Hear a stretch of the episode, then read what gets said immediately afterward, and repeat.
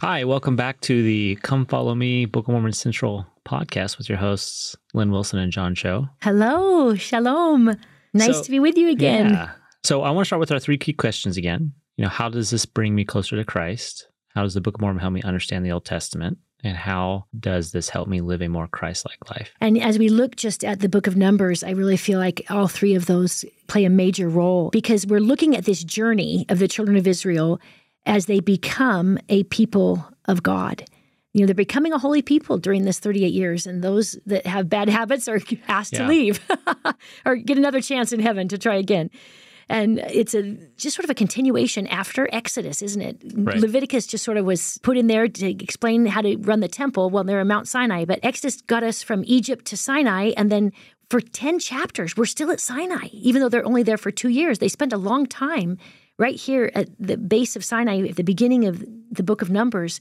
And as I look at, take a bird's eye view at the book of Numbers, we start down at Sinai for 10 chapters, and they begin their journeying. They go through the wilderness of Paran and Zin, and they travel for a couple years, and then it ends as they're up north, right ready to enter into the promised land in the plain of Moab.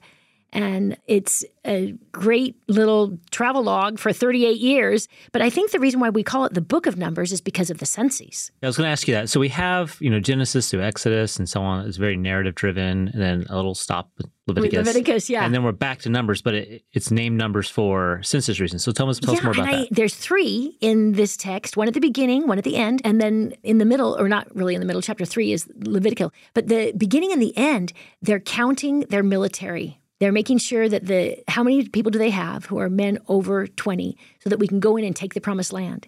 And the initial hope is they've been in Sinai for a year. They're going to get ready. They're going to send out their spies for another year, you know, take another year to get up and do that. And then they're hoping to go in and take it. So they need to know how many people are available to help conquer the natives of that land in order to take it over. And unfortunately, they make some poor choices and they have to Right. change their mind. And so they don't get that opportunity. So they, they all die out. And it's only those that were under 20 that were not counted who are now able to go into the promised land. And so we have to have a second census right before we're going into the promised land 38 years later in order to determine how many people are able to fight. And I think it's sweet because this way you know exactly how many were killed too. And as we know from the book of Joshua, very few are. Most of them are saved by the hand of the Lord, that the Lord fights their battles. But the middle census is interesting because he needs to find out how many Levitical priesthood holders are available to help in the temple. But instead of counting them from the age 20, or I thought they would be counted from age 30 because it says in the law of Moses that you're not allowed to serve as a priest in the tabernacle until you're 30 years old. That's the year of authority. But they start counting them at one month old. And it's interesting, to look at the Okay. census because it really, there are very few Levites. And the Levites are going to take the place of the firstborn. In Egypt, the firstborn was made hallowed or made holy. And so now, instead of the Lord taking the firstborn, he now will take the tribe of Levi, and they will be the ones who will be his servants and able to serve him in the t- tabernacle and carry the tabernacle, carry the portable Right. temple from place to place. You know, it's it's their responsibility. They do not get the land; they need to serve the Lord, and they will be paid by the tithes of the children of Israel. So let me just clarify here. So instead of taking the firstborn of every family across all of Israel To serve it's, the Lord. it's really just the entire tribe of Levi. Yep. Is that right? Yeah, okay. yeah. And the Levitical priesthood is different than the Aaronic. They have different assignments. According to the book of Leviticus, that described that the descendants of Aaron will be the ones who are actually laying their hands on the head of the animals, of the sacrifices. And the descendants of Aaron will be the ones who actually go into the sanctuary. But the Levites really are the ones who do all the hard work of the hefting the animals and butchering and cleaning and the music and the they really have an enormous need at the tabernacle for the Levitical tribe. Do you want to look at the numbers? Yes, absolutely. Let's look at the numbers. I mean, it, it- it's called numbers. We yeah, have to look yeah, at it, yeah, right? Yeah. Well, I really feel like the um, the numbers aren't key to the themes, but so we'll do the numbers really quickly and we'll go back to the themes. But Fair. Judah is the largest, seventy four thousand. 74,600 in Judah. And the next largest is Dan, 62,700. And that goes all the way down to Manasseh as the smallest. But remember, Manasseh and Ephraim were both Joseph. That's right. So if we combine Manasseh and Ephraim, we get almost as many as Judah. So we get, you know, 72,000 or something.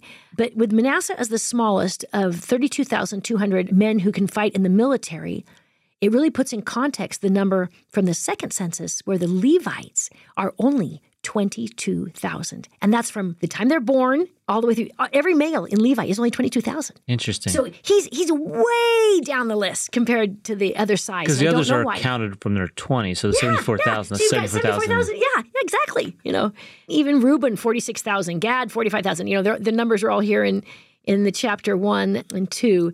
And then again, they're repeated in chapter 26, where they do the counting again.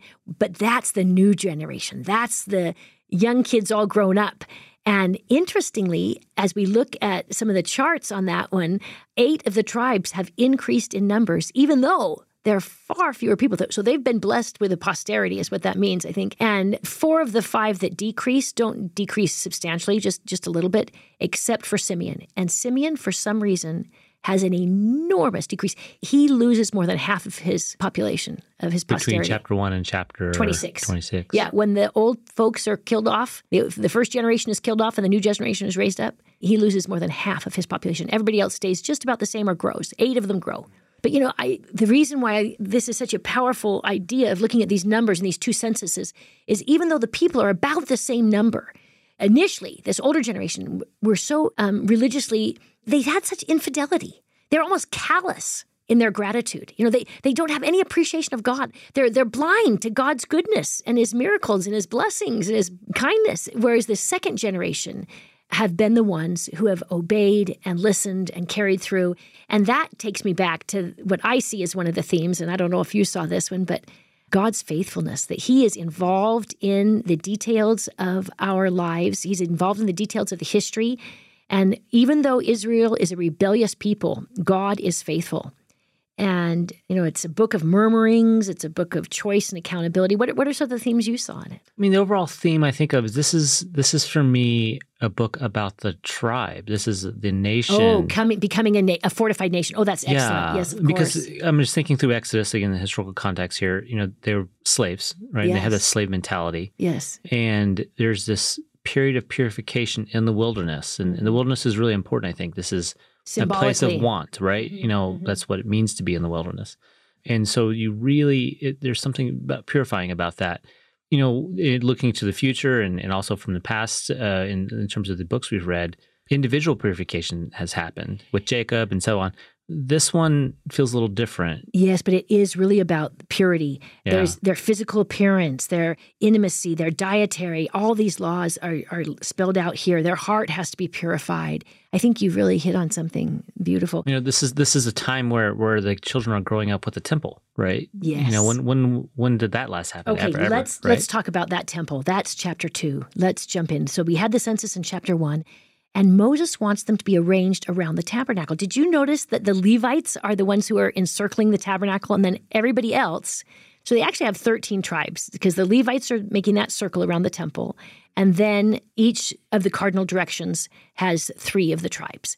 And they're very carefully placed where you have the most need of possible armor and most need of military might is where you have the larger tribes. So Judah is not facing Egypt, who's already been decimated. They're facing the northern, um, eastern sides. You know, and anyway, they they just are arranged in such a way there. But more importantly than the military might, I think, is the fact that they're arranged around the temple, that their doors are to be facing the temple, that they are to be focused on the Spirit of the Lord. And it's that wonderful presence of the cloud that directs them. It's that cloud that becomes their Liahona, tells them when to go, and that pillar of fire at night that represents not only the Spirit, but God's warmth and light. And oh, the symbolism, going back to my analogy that this Exodus cycle that these people go through for these 40 years is such a type of not only Christ, but the plan of salvation and what we have to go through in our individual lives. Of course, you can't help but not think of King Benjamin too. Oh, everything they've oh, gone of through, right? course. course, good job, Bonan in the Book of Mormon, John. King Benjamin had all of his people already in their booths. You know, I've often, when I first started reading that, I thought, wow, everybody could come immediately as soon as they're called. Well, I assume they were already gathering for one of the pilgrimage feasts, the Feast of the Tabernacle or something, and they're all facing the temple and the Lord and listenings. And yeah, we should talk more about that in, in when we get to the Feast of the Tabernacles, which is mentioned here in the book of Leviticus. Um, but it's it's a few chapters later. I, I don't want to miss chapter three. That's where the the tribe of Levi receives their assignment to be the priesthood holders when the firstborn are taken and Levi is asked to carry the ark and the furnishings and everything. And I think, isn't it interesting that the Levites get more work to do and yet it becomes a blessing and an honor to serve God? And by the time of the New Testament, it was the greatest blessing of all for one of your daughters to marry into the Levitical line so that your grandchildren might have an opportunity to serve in the temple. And as I see this extra work put on um, saints, and some callings take more effort than others. I have to say, it's always an honor and a blessing to serve in God's kingdom. Yeah. And I'm sure that some people can murmur just like uh, they did then too. It's, it gets hard. I don't mean to suggest that it's not, but but when you mention purity, do you remember in chapter five they begin talking about the purity of the leper and what you do? But the thing that stuck out to me in chapter five was if a woman were accused of something, if her husband becomes jealous, in other cultures at this time, that woman would have been out. You know, that just was not an option. And yet, in this law of Moses, the woman gets the benefit of the doubt. It is weighted in her favor, and she is innocent until proven guilty. And it sounds sort of crazy the way that they decide if she's innocent or guilty or not, but obviously the Lord's hand was involved in it. And I see it, uh, this need for a priest to intercede and the priest to make these decisions as another need for Christ. Christ is the one who will say you are innocent and you are cleansed and he so would I can defend see, us. I can see more of this because I mean they're re- reconstructing an entire society over the course of 40 years, right? Uh-huh, uh-huh. And this idea of, of an intercediary, you know, as a priest, not as a government official. I mean, I suppose it is government Yeah, official, no, but, they but have, this is it is there. You're right. this is your priest. are- So this this to me is again an addition. You know, it covers a lot of this in Leviticus, but an additional symbol in preparation of Christ, right? Yes, eh, they point to Christ. They're part of this Exodus cycle that is to prepare them for their promised Messiah. And then, in addition to this preparing a people of purity and holiness, we go in chapter six to this Nazarite vow. And of course, I immediately think of John the Baptist was supposed to be a Nazareth for Nazarite for life, as was Samson and Samuel. You know, but there's a lot of people who just had a period of time that they were to be take upon this Nazarite vow. So tell me about this Nazarite vow, because Well, this comes up in the New up to chapter Testament. six, yeah. You know, and Yeah. um, So even no later. rate. They first can have their food is limited. Okay. So nothing from the vine, no wine, no grapes, no raisins, no juice. And just as a reminder, the water is so impure that in the ancient world you often diluted your wine 10 parts water and then one part wine would be enough to purify the water. Right. So when they talk about wine, um, you usually don't have you usually aren't getting drunk from it unless it's prepared in its strength. And so sometimes you you hear of, of that happening, but most of the time it's it's quite diluted because it was too ex- costly. You know, it was too expensive. But um, the second thing that they did differently is no razor was to come to their head. They had long they, they were to let their hair and their beard grow. And I don't know if you remember, but the Egyptians were all shaven, and it was an abomination for them. I don't know if that's one of the reasons, but I do think it's interesting that the Nazarite has to eat differently, they look differently, and then they have to act differently. Their third thing is they can't go near the dead, even if it's their own family members, if it's the time that they are under that vow, which would include a much longer period for John the Baptist and Samuel. And obviously, Samson did not live his vow, and the Lord took away his strength. Um, at some periods of time, but he brought it back also when he humbled himself and asked for forgiveness. And by that time, he was blind and a disaster. We'll, we'll get to Samson later. Yeah, we don't need yeah. to go into Samson, but right after this beginning part of chapter six, with their the ability to say, "I want you to be separate and different. I want you to look different and act different," we get that beautiful priestly benediction, Numbers twenty three to twenty seven. I just love this. Do you mind if I read it, or do you Yes, want to read ahead. it? Tell Aaron and his sons, this is how you are to bless the Israelites. The Lord Jehovah bless thee and keep thee. The Lord make his face to shine upon thee and be gracious unto thee. The Lord lift up his countenance upon thee and give thee peace. And they shall put my name upon the children of Israel, and I will bless them. Now, I'm sorry, I read a different translation than the King James for part of that, but this is God's wish for the potential followers. I see this is this is what God wants to do. He wants the priest to bless the people with this. He wants the people to have this as in their heart and in their mind.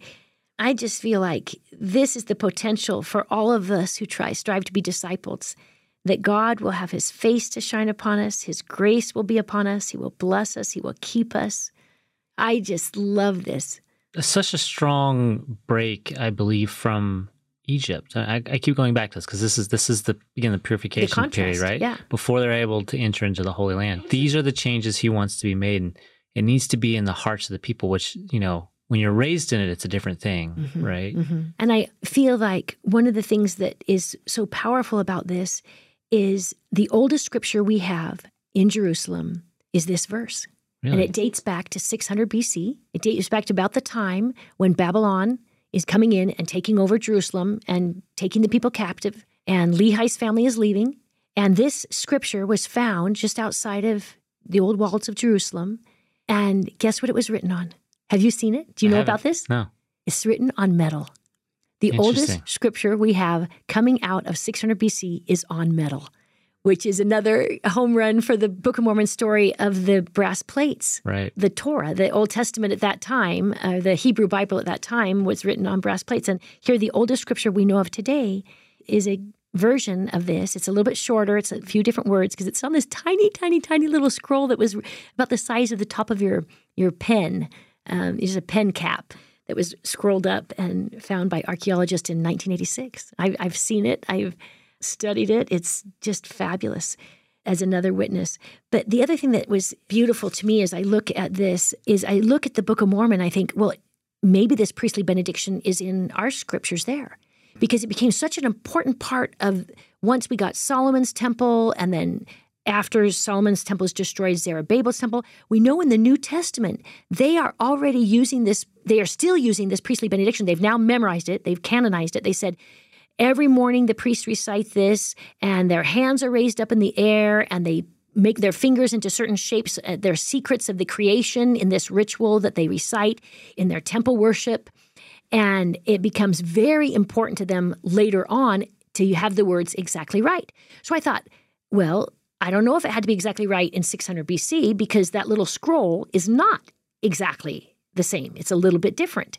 But I thought, I'm just going to look in the Book of Mormon. And um, this is what I found uh, Mosiah, chapter 10. May the Lord bless my people. Alma, chapter 7, verse 25. May the Lord, bless you and keep your garments spotless in the kingdom of heaven. Alma 38, 15. May the Lord bless your soul and receive you in the last day into his kingdom to sit down in peace.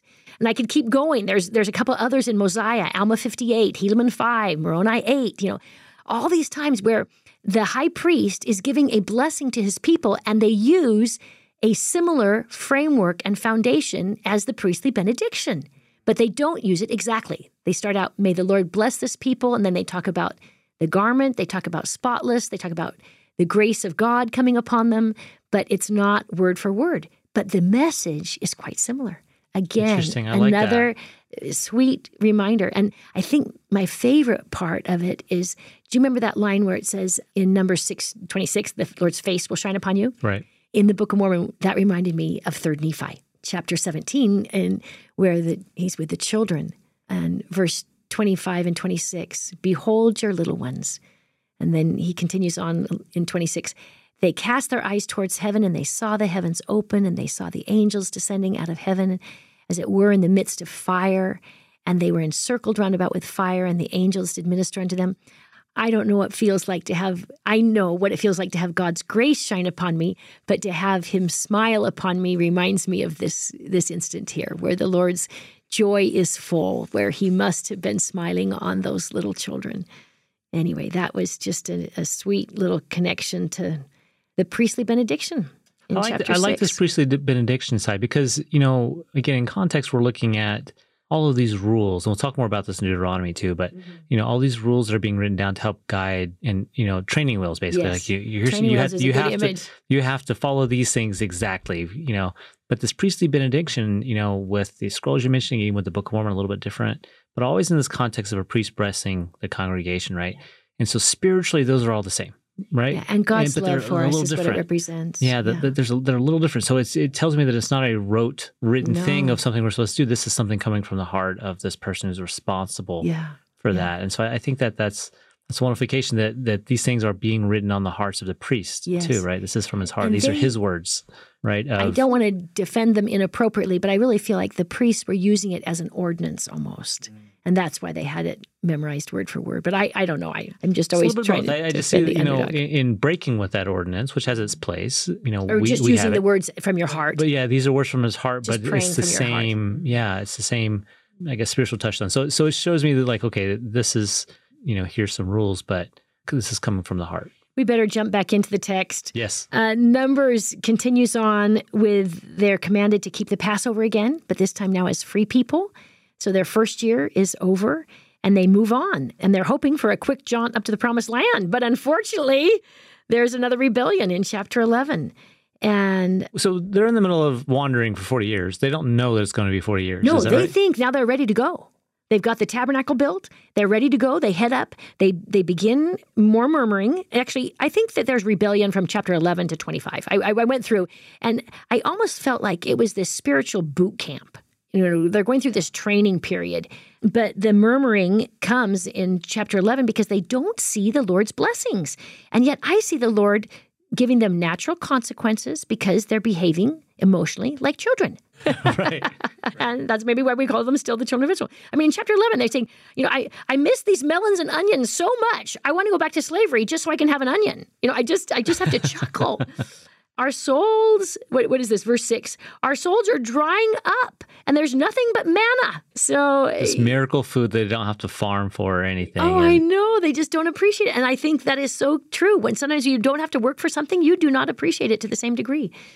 And then, of course, we get the Moses needs help, and he calls the 70, and the Lord says, Let's get these 70 here working with you. And Joshua observes that some of these people are prophesying, and Joshua comes running over. This is in chapter 11, verse 29. Oh, no, no. Joshua first is in 28. And he says, You know, I, I'm so worried these people are taking over your job. And Moses replies to him, Are you jealous on my account? I wish that all of God, the Lord's people, were prophets and that the Lord would place his spirit on them. And I see that as our modern prophet's account too. Yeah. President Nelson, in particular, has been asking us since he became a prophet in 2018 to be more sensitive to the Spirit of the Lord and to strive to have constant ear out for revelation and inspiration as it is renewed in our lives on a daily basis so that we can be prepared to fight off the adversary. And Moses is saying the same thing, you know, oh, I wish the Lord would put his spirit on them. And then they'd start behaving. And we're so blessed to have the spirit so that we do know right from wrong and on an even more powerful level. And we have the spirit to help us repent. But I guess that I mean these these stories just come right after another. Chapter twelve, Miriam and Aaron start murmuring, and Miriam gets the leprosy. They they stick around for a week waiting for Miriam to humble herself and repent, and then she's healed after that. I, I wanted to mention one thing though about verse twelve, chapter three. I looked up this word. Now Moses was very meek above all the men which were on the face of the earth. The word meek is also translated humble or afflicted. And I thought, well, he's certainly the most afflicted if he's got two million complainers at his at his beck and call night and day. But sometimes we separate out humility and meekness. And I assume that this Moses did not say, "I am the most humble of all people." I assume that this was added later, but I, I don't, I don't know. I don't know who who added that part in. But I just really admire not only Moses but our Savior, who was the most meek of all men and our Savior, who humbly partook of the bitter cup and followed his Father and was the most afflicted of all as he took upon the sins of the world in Gethsemane and Golgotha. And then in they finally get to the point where they think they're ready to go into the promised land. And Moses says, okay, let's send some spies in. Let's send out some scouts. Let's check out the landscape. And that's chapter 13 and 14. And every tribe gets So somebody. is, yeah, this is important. So this is a pivotal, pivotal moment here I do. I really think it is. because again, you know, there's a short period of purification, uh, relatively short, Yeah. and okay, now we're here. You know, we're we're going to the promised land, a promise created and fulfilled. You know, It's in, right in here. Exodus, we're we're here at the Yeah. doorstep. We can and see it. it's interesting that you mentioned that in context because remember, he took him to Sinai and said, We're here. Come up the mount. Be prepared. Be worthy. And instead, they fell. They had the the calf. You know, they began worshiping false gods. And Right. No, Complaining about going back to Egypt. and complaining again. And yet here they are again at another opportunity to say, I want you to come into the promised land. It's almost a way of saying, I want you to enter into my presence. You know, it's a symbolic, come follow me and we'll continue to grow and draw closer together. But that's not what happened. And the 12 spies come back with all, they're laden with this food. They bring back great reports of the food and also great reports of the enormous people that are there. Did you read how big? I, I did the math. You know, so a cubit is about your elbow to your fingertip. You know, it's about 18 inches. So some of these giants, they're saying, have a bedstead that's 15 feet long or something. Mm. I mean, they're they're really they're they're taller than Mark Pope. You know, they're taller than than some of our basketball giants. You know, these people who are 6'10", 6'11", 7'1", 7 foot. You know, they, these giants are, and I don't know if that's an exaggeration or, or what, but the bottom line is they're scared. And I don't think there's anything wrong with coming down and saying, okay, guys, it is going to be a tough battle to get these people out. The land is filled with people and it is going to be hard. We have really got to humble ourselves and attune ourselves with the Lord. And that is sort of what I see in Joshua and Moses' voice. They say, We can do this, we can conquer. This is chapter 14, where we hear them just cheerleading. We, with God's help, we can do anything. And yet the other spies, perhaps, I, I don't know why, because these were the princes of men. These were chosen as the leaders of their tribes. And yet, Out of tens of thousands, right? We out of tens of thousands, out of 72,000 people, you know. And yet they say, not only do we not want to go fight them, we are going to start a mutiny. We are going to initiate and instigate a rebellion. And the Lord takes them down. And he is so upset at them that the 10 spies that start this rebellion are destroyed, as well as many, many others who join them. And they have pretty dramatic, the Lord is always dramatic in the way that Right. he, the Has earth be. opens up, fire comes down from heaven, plagues afflict them. You know, as we learn what happens to this older generation, but the Lord wants to take them down, and Moses pleads in their behalf, which is so touching to me. And as we see a prophet going before the Lord saying, You have forgiven them in the past. This is still chapter 14. Please forgive them now. Please be merciful. In the past, you've said that they'll be punished for three or four generations, but you'll still show mercy. You've already done it for two years. Could you please help us out for a few more years? And the Lord says, Okay, it's going to be a lot more than two years, though. It's going to be one year for every day they were gone. So it's going to be 40 years total from the time of Egypt. So 38 more years. And their carcasses are going to line. They said that they wanted to go back to Egypt and they were doing a mutiny to return to be slaves, to get their melons and their onions. Let's then allow them to not enter the promised land. And they said their children would never be able to survive and never be able to get to the promised land. Well, I'm going to let their children be shepherds for 40 years here until they're all gone. And then their children are going to enter it. It's going to be, it's just this beautiful law of natural consequences. You asked for it.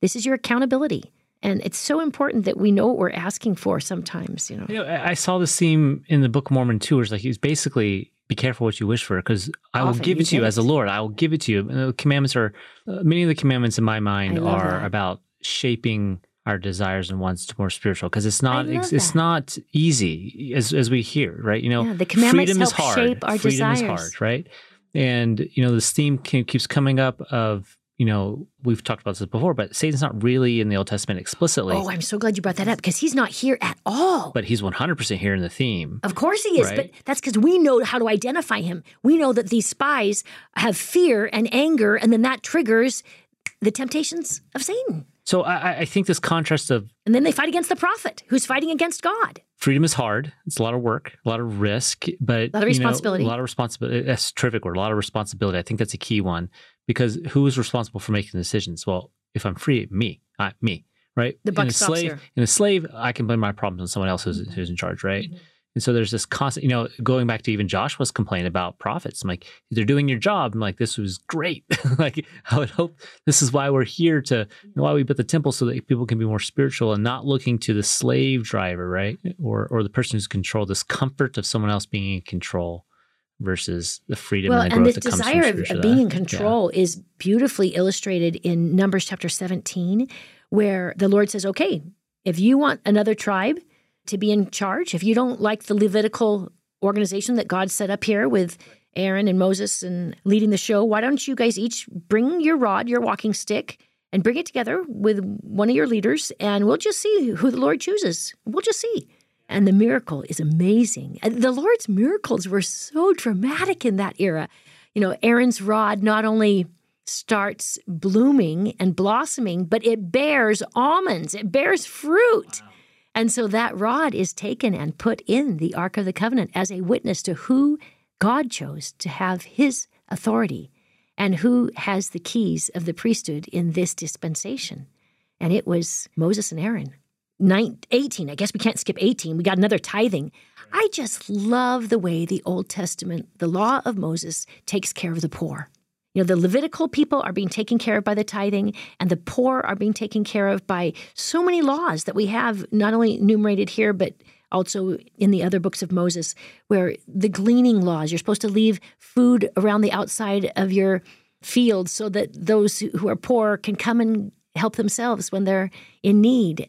And I just think it's wonderful to see the Lord's people taking care of everyone so that there's no poor among them. He's trying to develop a Zion society. He's trying to make a holy people. I guess that's what I said at the very beginning, wasn't it? This whole book is about this journey to becoming a Zion society. But chapter 19 is that ordinance of the red heifer. More symbols, right? Oh, such beautiful symbols of Christ where the entire animal is burned. And usually the skin is given to the priest or to the person. And well, actually, very few times is the whole animal burned. Usually it's just offered as a sacrifice, the fat is burned. And we talked about this in Leviticus.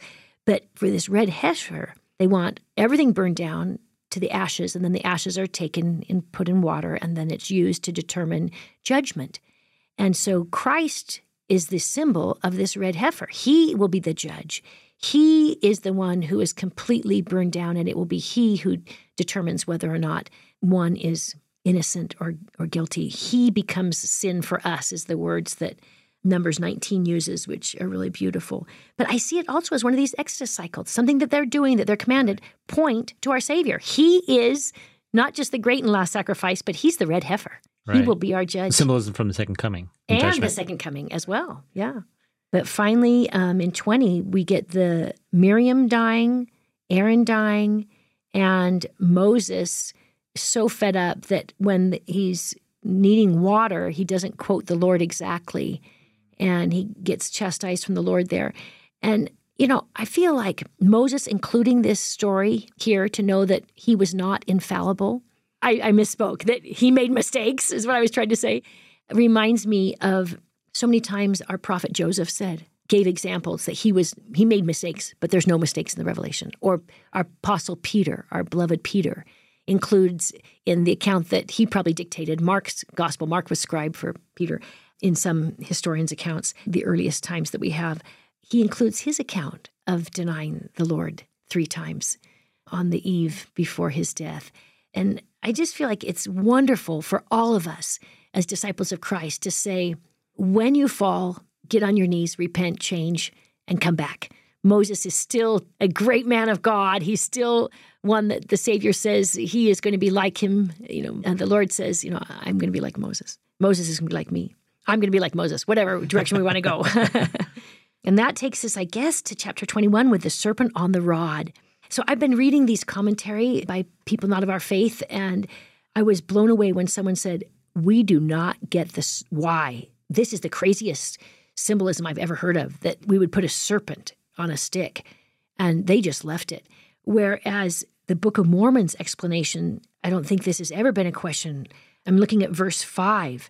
Wherefore ye are brought up out of Egypt to die in the wilderness, for there is no bread, neither is there any water. I loathe this light bread. And then verse six, the Lord sends these fiery serpents out, and they go through this process where Moses, of course, takes the serpent, makes it into brass. And I keep thinking, people are dying. How long does it take to make a brass serpent? You know, do this faster. And he, as he attaches it on and they, they start looking up, it's the Book of Mormon. We have at least four beautiful references that say this is a symbol of our Savior, that Satan is the counterfeit, and that we really do have this wonderful image of our Savior as the serpent up here. If we just look and be healed. Can I read you the Alma yes. one? Yes. Uh, here it is Alma 33, 18 to 21. These are not the only ones who've spoken concerning God, the Son of God, excuse me. Behold, he was spoken of by Moses. Yea, behold, a type was raised up in the wilderness, and whosoever looked upon it might live. And many did look and live, but few understood the meaning of these things. And it's because of the hardness of their hearts. So God does not want these symbols to be hid from us. He wants us to ask. When we don't understand something, I hope we can be humble enough to get on our knees and ask. You know, what does this mean in the temple? Or what does this new policy mean? Or what does this direction of the church mean? It doesn't fit into my culture. I don't like it. We need to follow this example here. Few understood the meaning because they hardened their hearts. I think that's that's a wonderful point to make, especially liking it to kind of our modern day is it's okay to not understand. I mean, there's a lot of symbolism. Symbolism is so that we can learn spiritual things. But the humility, you know, so often I think the natural man, if we can use those terms, the book yes. terms, goes to murmuring, complaining. The natural was, man goes to murmuring. It was better. It was better before, or whatever. And, well, it wasn't better before, right? It's usually selfishness and pride that leads right. to it. Yeah. Right, and just that humility of like, you know, all these miracles that led me here blatantly. Like I'm choosing to ignore those and complain, right? It's like, you know, the manna, right? It's like You can see why the Lord me. says, always remember me. Always remember that. I think that is the work of the righteous, is to remember you know, because you're blessed. But that's the yeah. work of the righteous and, is to remember. And did we talk about the tassels? We did not. Let's, let's remember by looking at the yeah. tassels. So this yeah. is back a few chapters, but in chapter 16, the Lord says, I want you to remember these commandments by looking. I want you to have on your undergarment a strip of blue woven into your little t-shirts or your tunics. And that blue is to remind you of the commandments. And that little tassel became more and more important over time so that by the time of the New Testament, the rabbis counted up and believed there were 613 commandments in the Torah. And so they had a thread for each one of the commandments. And then they knotted them together and made these the tassels and the fringe on their garment. And do you remember the story when in Matthew, I think it's Matthew 10, where the woman who has the issue of blood for 12 years reaches out to touch the Savior's garment? Yeah, the hem. It says in King James, it's the hem. But in Greek, if you look at other translations, she is reaching out to the tassel. She's reaching out to the sign of the covenant. She's touching a witness of the covenant, of the commandments, that I know that if I can reach out to God, God will bless me. That I know I can find healing here. Yeah, so that's wonderful. Just, yeah, and this is this is where the commandment yeah. is awesome. Yeah, so sorry about going backwards. I, I missed That's okay. the tassels. But as we continue on after this sad passing, I'm really glad that the Lord had Moses actually take the garments off of Aaron and put them on his son Eleazar. And there was a whole ceremony. Everyone saw who was going to be the new high priest. Everyone was able to appreciate that before the passing of Aaron so that there would be no question of the authority to be taken. And we're so blessed to also have God's hand completely clearly preparing our leader, our prophet, through years and years of maturation spiritually and physically through the hardships of serving as an apostle so that they are tried and true when it's time to receive the mantle of the prophet. And I guess that takes us to an, a very interesting prophet named Balaam. Balaam, yeah. Let's talk about Balaam. Numbers 23, 24, 25, I guess mainly just 23 and 24 here, but it isn't really clear at a quick read, but a slow read will show that Balaam even though he is not an Israelite. He's up from the Euphrates River somewhere. But it says, I read this in other translations as well that helped me, but it says he believed in Jehovah and he was going to pray to Jehovah. And we assume that this story falls right at, as the children of Israel are getting on the west, east side of the River Jordan. So they're just about, they're getting close to the point where they're going to come into the promised land, crossing over the Jordan River. They're getting close there because they're now in Moabite territory. And the king of the Moabites is the one who is paranoid with this enormous group of people coming into his land. And we pronounce it Balak in English, but it's really Balak. And this King Balak is so concerned. He knows his gods won't do anything. So he goes up to try to find somebody who's believing in Jehovah who will curse the Israelites for him. Okay. And so he finds this believer of Jehovah. Okay. And he's not going to come. He's not going to come. You know the story about the donkey. He says, okay, I'll come. And then an angel comes with a sword, and the donkey sees the angel, the human doesn't. You know, I just see God's sense of humor. He has such a sense of humor because we know that animals are going to talk in heaven. We know they're going to be resurrected in heaven. All this is in the book of Revelation.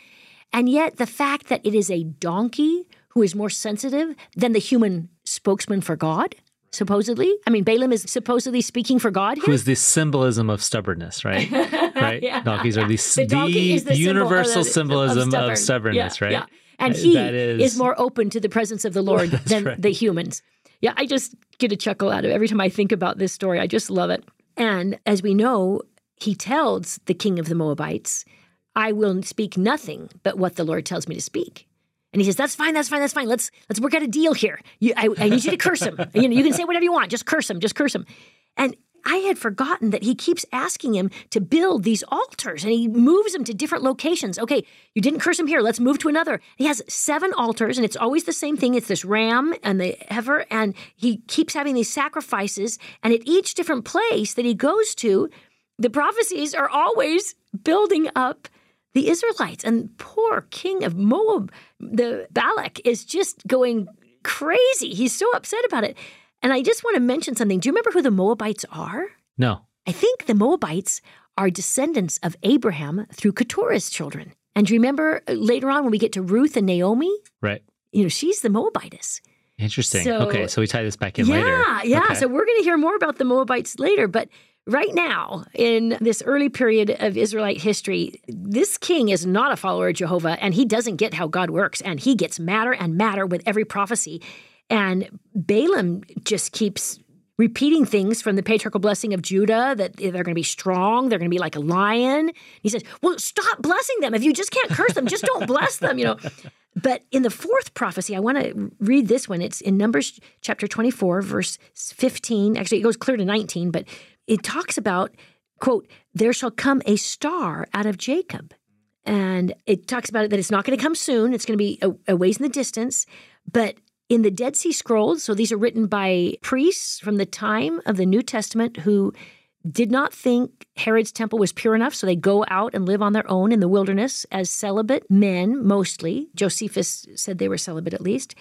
And one of the groups is down by the Dead Seas, the Qumran Scrolls.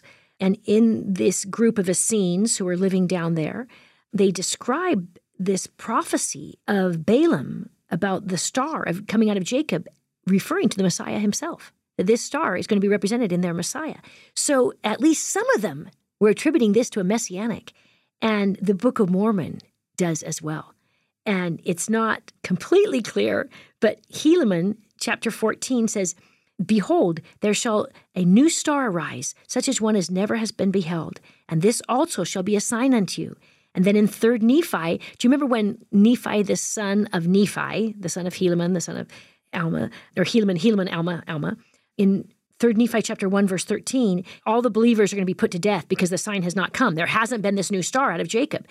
And it says there in verse 13, quote, Lift up your head and be of good cheer, for behold, the time is at hand, and on this night shall the sign be given, and on the morrow come I into the world, and I will fulfill that which I have caused to be spoken by the mouth of my holy prophets.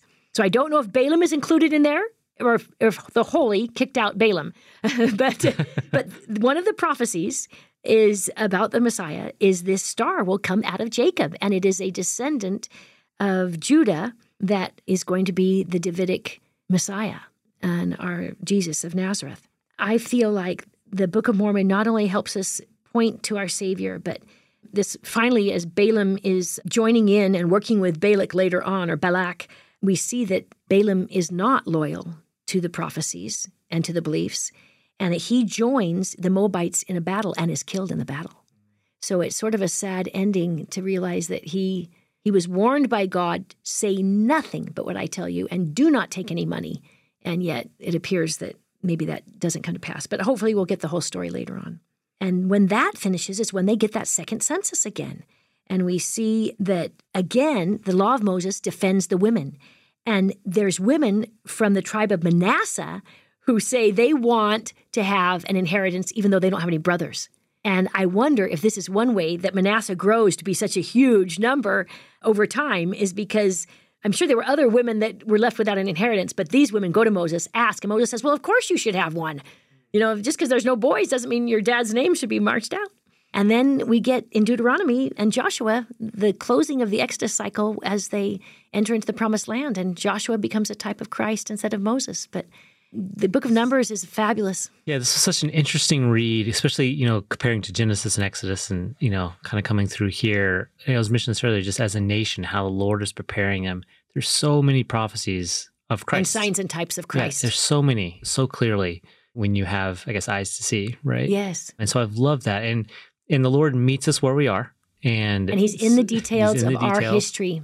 He knows us intimately. And uh, he's shaping his people and he it. he shows them He's in, the potter. yeah what they need to hear and, and as harsh or as polite as as they will receive but he's he's always there he always shows Amen. up always there Amen. that's the themes for me Love it. Thanks. Thank See you you. next week. bye